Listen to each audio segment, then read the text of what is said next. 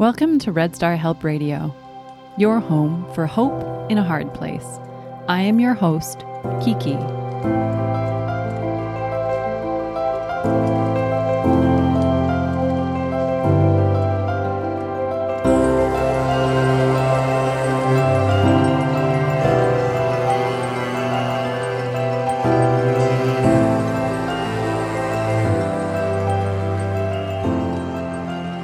Entry number 52, titled Life After Suicide, Day 425. Dear Red Star Riser, you are about to hear a journal entry from my life after suicide experience. Thank you for holding her in your tender, loving kindness. April 24, 2018. Dear Richie, Thank you for showing up for me this week. I saw you in the little ways.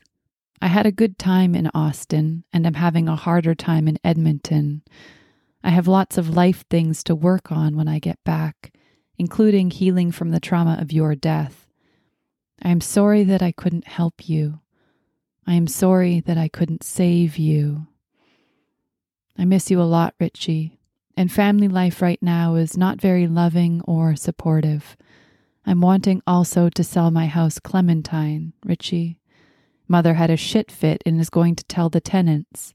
Brother is caught in the middle, and I don't see a very clear way out. Before I left on vacation, I yelled, like you might have, at brother. I don't feel like my voice is being heard. Mother is being a big dick. Aunts and uncles don't know the whole story. I know you being alive wouldn't fix anything, though I feel like your death has catapulted me into this space place where everything which needs restructuring is being done. And those things are big, and there are a lot of them, and I'm over it. I got my tax bill last week, and that's an $11,000 bill I wasn't prepared for. I figured that I would pay around $5,000. Oh, bother. Again, back in a place of starting over and in debt. What the fuck? Cyclical learning.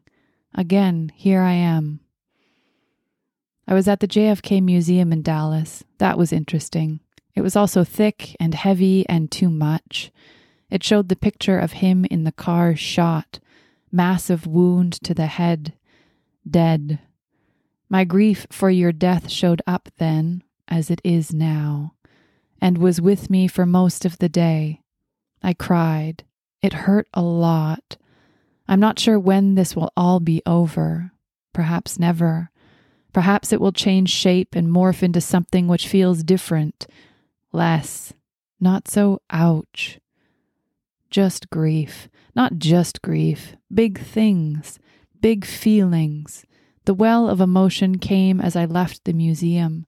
I thought maybe I could walk it off persistent. It persisted until I let it out. Where, where in life is there space to walk through this in peace? Where in life is there space to take the time needed to walk through this? How do I do this without feeling like I'm falling apart at every next moment, day, couple days, week, etc.? How does one keep going? Moments. There are collective moments where everything feels okay, and then moments which arise spontaneously which do not feel okay, and a wave of grief washes over me. There are moments which feel fun and right with my lover, and then there are moments which feel like I'm not asking or speaking up for my needs. There are moments when I feel like I made the right decision moving into this rented room, and moments where I feel like I made a wrong decision. Oh, Richie, I am sorry. I forgot I was letter writing. I love you very much and I miss you dearly. I hope to see you again soon. Will you visit when I get to Edmonton? I need the support. Thank you. XXO. Kendall. Postscript context. Looking back, It's incredible how normal my life may have seemed on the outside, while on the inside I was fucking incinerating. Looking back, it's incredible how many decisions, meeting points, life moments have collected to get me to where I am now. It's been some kind of mountain since then. Holy shit fuck. I feel for the confusion of her the death of her, the ways in which she is rallying and racing about in life as it continues to crumble around her. I feel for this me deeply.